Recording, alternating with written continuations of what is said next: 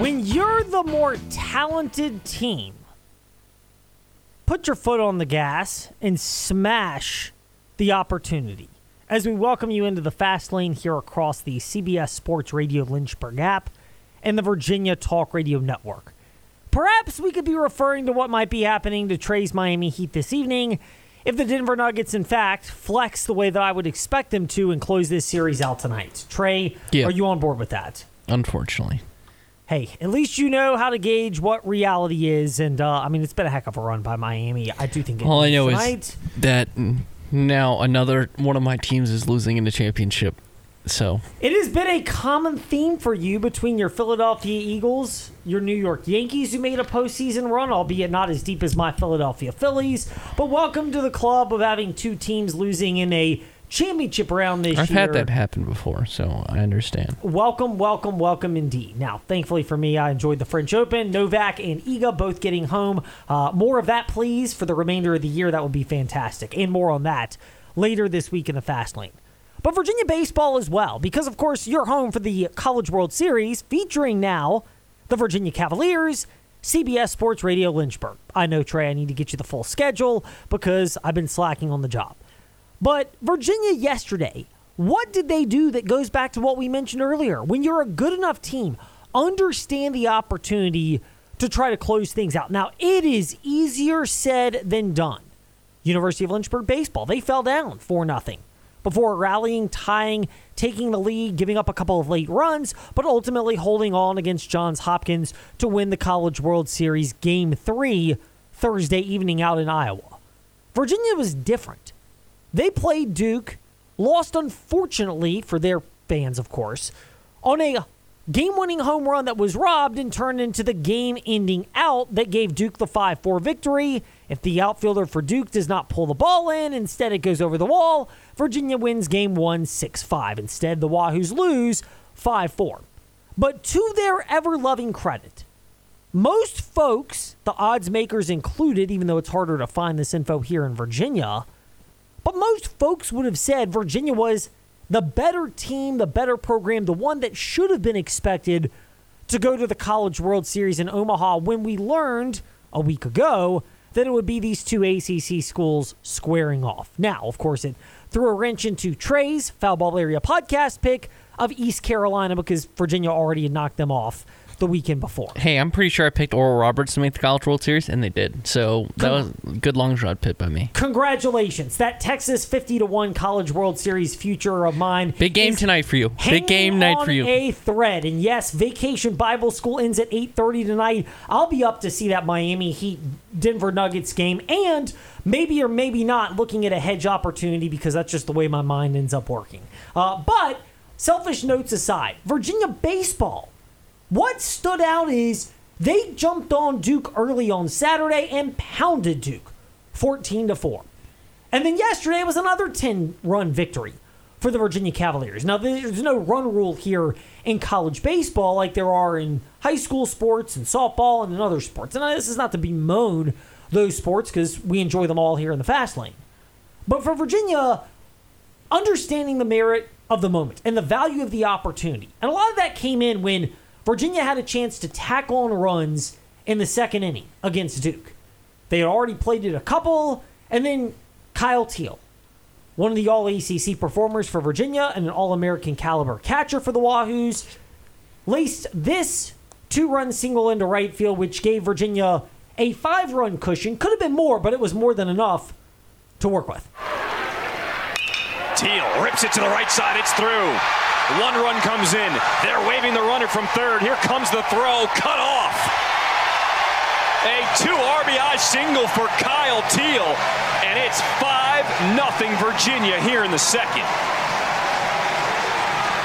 that call from the ACC network, and uh, I guess you credit ESPN as well because it's their properties. But Kyle Teel with that two run hit, you have a chance to build on it. He didn't try to do anything fancy in this day and age of baseball that's worth noting because there's a time and a place for the swing for the fences, strikeout or home run style approach. First of all, it's one of the cool things about college baseball, and look, I can't stomach this type of stuff in the regular season, but when you start getting to postseason play, you see more of that.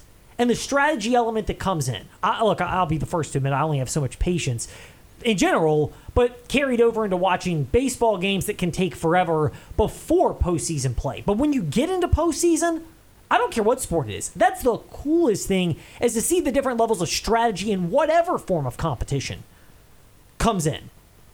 Answer, counter answer. Can you step on the opportunity when it's there? Can you seize that opportunity and prevent somebody from coming back when you have a lead? And to their credit, Virginia did that because 5 0 after two, Virginia gets a couple more runs later, including this RBI base hit from Jake Gelof. Side has to get it, spin all the way around.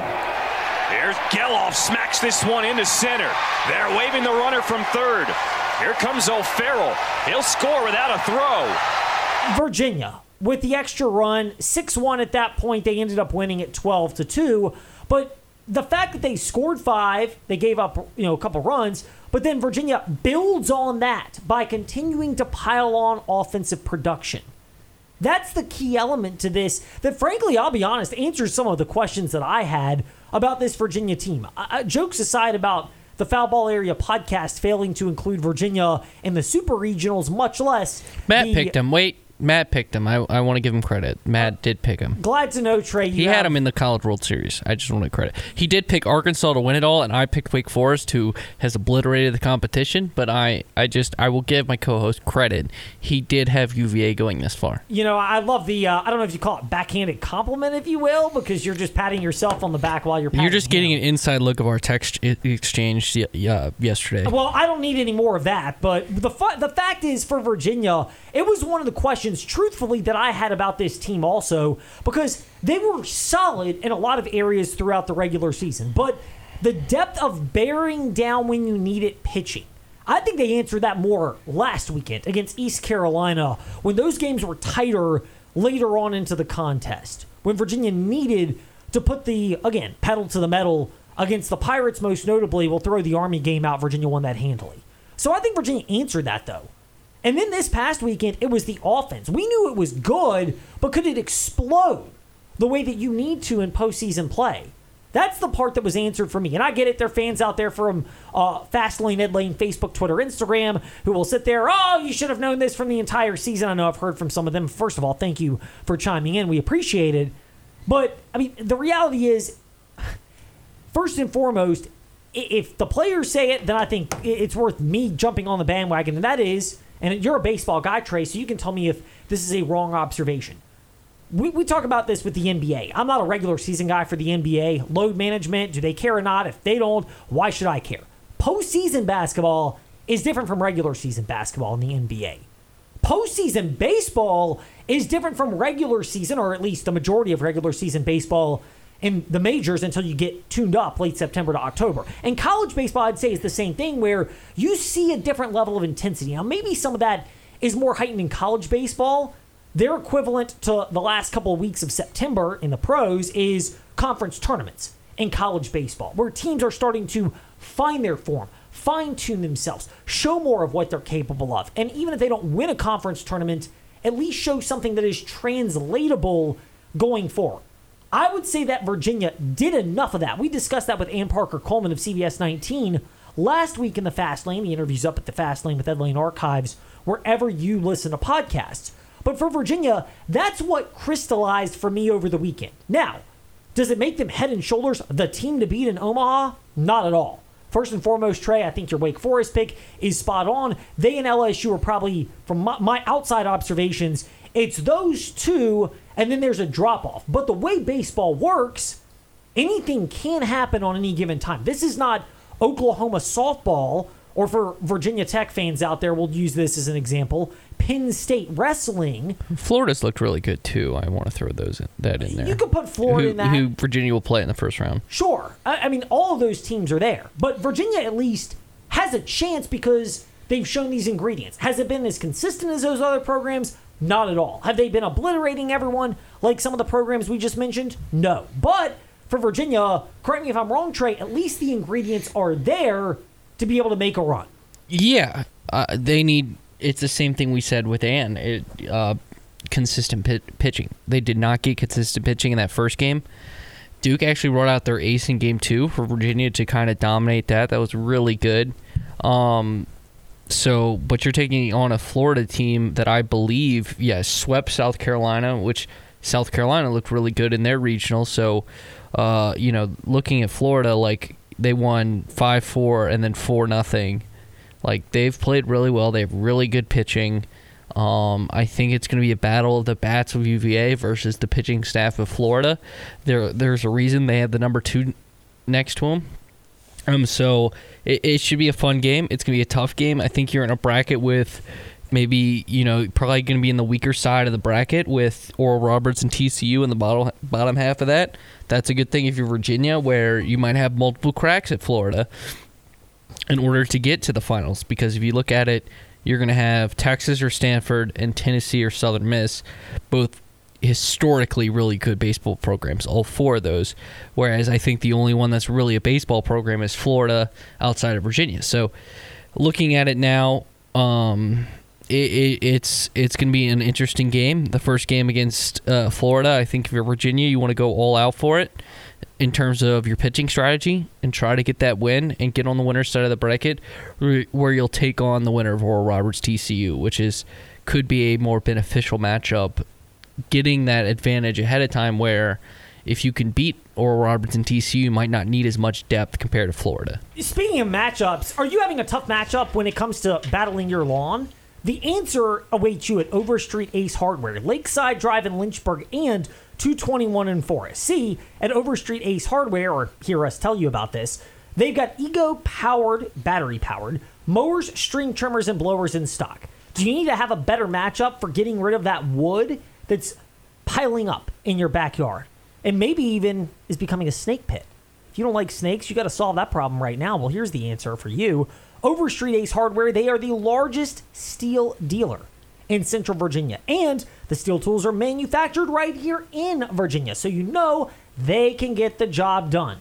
Overstreet Ace Hardware, 221 in Forest. I go there quite often because it's not far from the studio, but the Lakeside Drive Lynchburg location is on the way home and closer as well. So I could go to either one of those and stop by Overstreet Ace Hardware. And by the way, fellas, including, uh, and ladies, whichever one of you are listening, you know what Monday or Sunday is? Father's Day. You know what might be a cool gesture for your father? If you go to the one on 221 and Forest, especially, this is an easy thing to do. Just swing by the Hallmark section, grab a card, and say, Thanks, Dad. I appreciate you. Maybe you want to get one of those grills, Kamado Joe, Weber, Green Egg, Traeger, great. But maybe you just need to get the card. Maybe that's your thing for Father's Day. You don't do as much. Don't worry. You can still say, I love you, not just by saying it and, of course, giving a hug to your old man, but going a step further, leaving him a card that he can look at and be reminded of and maybe even hang up on the wall at work. Overstreet Ace Hardware, 221 in Forest, Lakeside Drive in Lynchburg. Uh, yesterday, NASCAR at Sonoma. Big picture in terms of quality of racing, I, I think we have largely established that for the majority of road races and short tracks in NASCAR, this is not the car that is going to produce the most exciting action. It wasn't horrible, but it became pretty clear yesterday that it wasn't just the track and the quality, that sometimes you got to tip your cap and say, yes, you may bemoan the quality of racing, but sometimes the other guy is just better than everybody else. And we saw that at North Wilkesboro with Kyle Larson. We saw that at Sonoma yesterday with Martin Truex Jr. And to his ever loving credit, most popular driver in NASCAR, we've gotten feedback on Chase Elliott. That'll come later this week. But Chase Elliott was honest when asked about the race yesterday that his best strategy was basically hope, as he told FrontStretch.com after the race. I mean, I don't, I don't think we were as good as Martin or um, Kyle, even probably there at the end. But um, yeah, thought we were solid.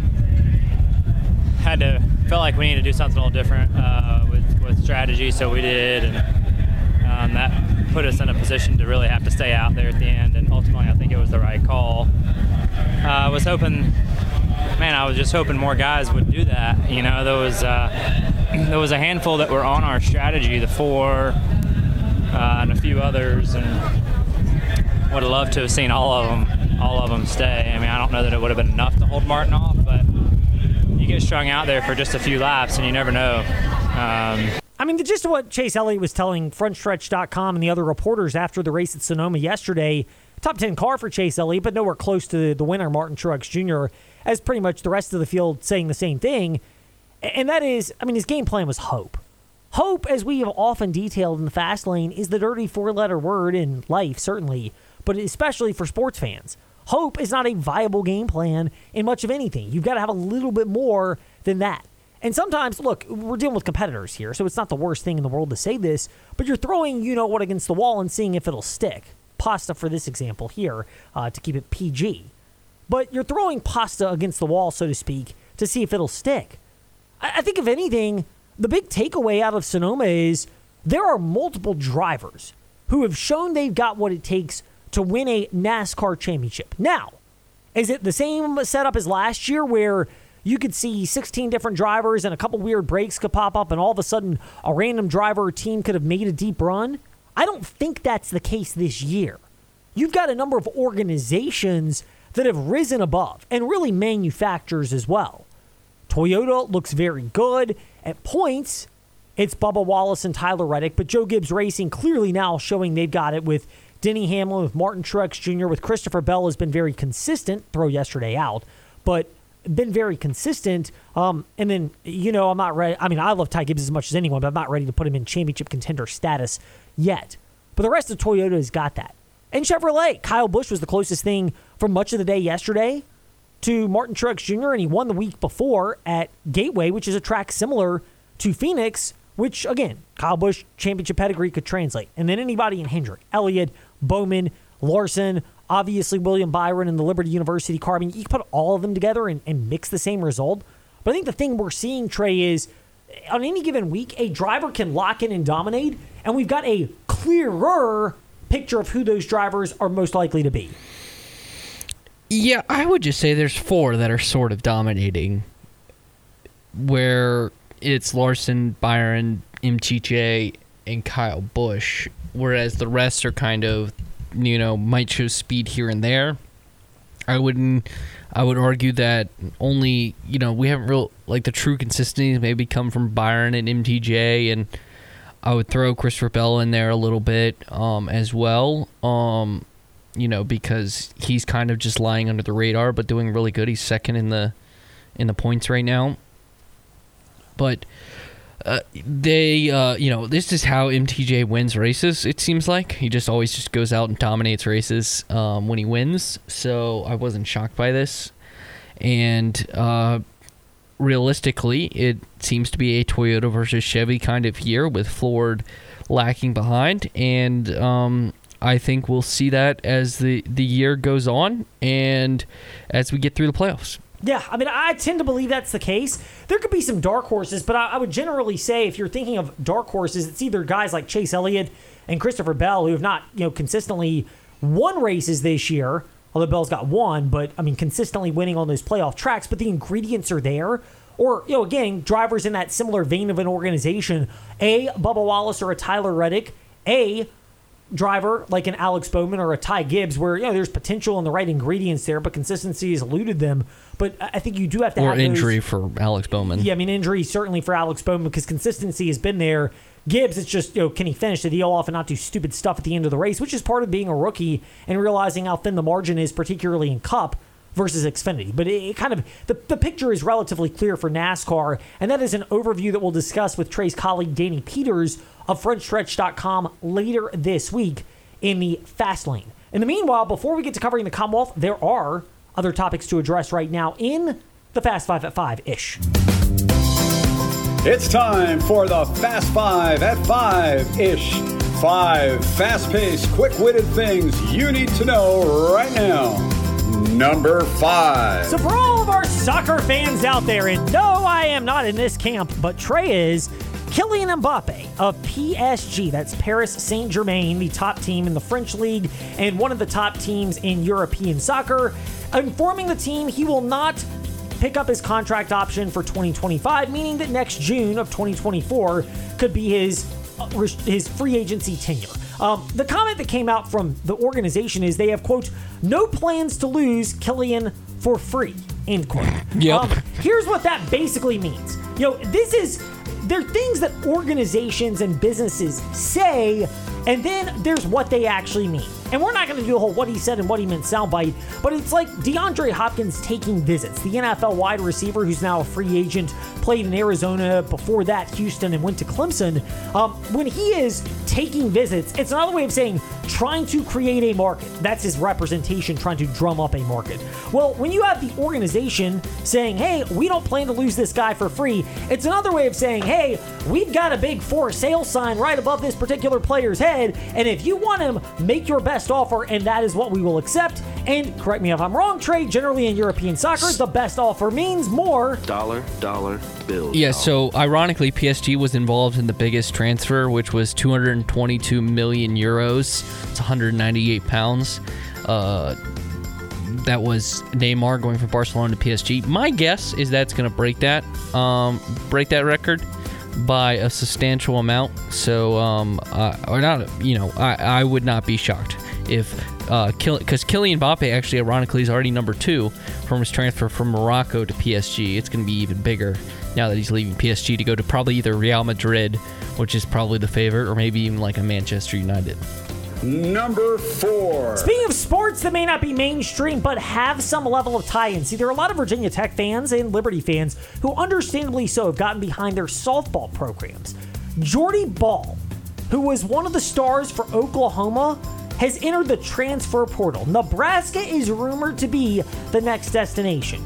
Um, when you're starting to get these things, and yes, people are saying returning home to Nebraska, which is apparently where this girl is from, the reality also is this is the world where NIL exists and players perform. And if there are people in sports that want to pony up to make a program great, you can certainly identify the ones that are of great priority for you. And while Oklahoma is about to get that SEC money going to that conference, Nebraska is already getting and about to get more of that, you know what, Dollar, dollar, bills, y'all. that comes from the Big Ten. And I, I find it funny because, I mean, eh, on the one hand, yes, com- talent is getting concentrated to certain big time schools. We're seeing it obviously in football and men's basketball, but we're seeing it in softball. We've seen it in baseball. LSU, one of their biggest players is the transfer from NC State, and also Louisville. softball as well. Louisville. Thank you, Trey. Hailey Van Lith. yes, uh, Louisville. I'm talking Lou- LSU baseball transfer Okay. from NC State. You're talking LSU basketball Women's transfer basketball. from Louisville. But the point being, those schools and those conferences that are about to get more TV money, they can direct that money from their boosters to go in other directions. That is an element that you're seeing. Speaking of, Number three. well, dollar dollar bills, y'all, of course. Dollar, dollar, bills, y'all. In the immortal words of our guy Kenny Powers, the NFL has come out with a line of uniforms for Pride Month. Here's the thing that cracks me up when I hear this type of stuff. I know everybody's got their either moral support or objection to something like this. And hey, it's a free country. You are more than entitled to have your opinion, and that's what makes America one of the greatest countries on the planet if you can at least express your opinion in some level of decorum and class, even if somebody's opinion disagrees with you. But the comment about this, well, I'm never going to watch the NFL again because of that. Oh, really? I mean, same thing you said about the NBA, same thing you said about anything else. Let's not kid ourselves. The NFL is not launching pride themed apparel line because it's, quote, the right thing to do. The NFL is launching a pride themed apparel line because it is a chance to connect with more potential consumers of their product, which means whether it's watching the product, buying product apparel, attending games, paying for the Sunday ticket package, tuning into our bevy of NFL games on the CBS Sports Radio Lynchburg app and across the Virginia Talk Radio Network this fall. And yes, we will have plenty of those. It is all about obtaining more Dollar, dollar, bills, y'all. because of any professional sports organization, that is the one, the NFL, that is motivated by Dollar, dollar, bills, y'all. more than any other. Number two. Speaking of Dollar, dollar, bills, And y'all. just continuing with this theme, the IRS has reportedly come out and said that nonprofit NIL collectives offering tax deductions could be deemed illegal. In a memo sent late last week, IRS chief counsel said donations made to collectives are, quote, not tax exempt, end quote, because their benefits are not incidental to exempt purposes. So I, I wonder how much backlash this might get if the IRS has the ability to be persuaded by members of Congress because whether it's the House or the Senate, the Republicans or the Democrats, plenty of members of Congress have to answer to rabid fans in places like, oh, I don't know, Georgia, Florida, Alabama, Louisiana, Ohio, Texas, South Carolina, other places where there are rabid college football fans and college sports fans, and those fans want to be able to make money, donate, make donations to then basically buy recruits. Uh, on the one hand, I completely agree. I don't see how basically funneling money to a group that is then going to distribute them to essentially pay players to go to a university and play a sport actually goes into the charitable category. But I also am not stupid enough to answer the Three Stooges question. Are you that dumb? I would like to think the answer is no. That yes, plenty of people in Congress sense that upset constituents or taking the stand for their constituents to allow them to make those donations as tax deductible contributions to an NIL, while it doesn't seem like it's very charitable, it does certainly align with what their goals are, which is why I'll be curious if this actually gains more traction. And number one on the Fast Five at Five ish. Ah, yes. One more note, but completely different. I think it's a great idea. We talk about how boring baseball is during this time of year. Bally Sports South Braves telecast last week featured Chipper Jones, John Smoltz, and Tom Glavine, who all joined Jeff Francoeur. I mean, outside of Greg Maddux, Jones, Smoltz, and Glavine are three of the most iconic Braves players from an era in the mid 90s when they built that franchise into a national brand because Ted Turner owned the Braves. They were on the TBS Superstation before this game of the week thing that TBS does. This was a thing where the Braves were on all the time. And those were some of the most iconic players for Braves baseball becoming a national brand. They resonate with a lot of fans. And it's why, for years, I, I have said this before, and I'm sure you guys have touched on this on the Foul Ball Area podcast. The Braves are called the Atlanta Braves, but they are more a Southern team than even an Atlanta team because of the identity of their fans and roping TBS. those three players in. Thank you, TBS. Um, roping in Glavine, Smoltz, and Chipper Jones to Braves telecast. In- insanely brilliant idea. And number one on the Fast Five at Five ish. Whoops. And there is your Fast Five. That's at like two in Five-ish. one week. I know. It's getting bad, Trey. Hopefully we can get better, though. We will get better because the analysis will at least be better from our next guests in covering the Commonwealth next here in the Fast Lane.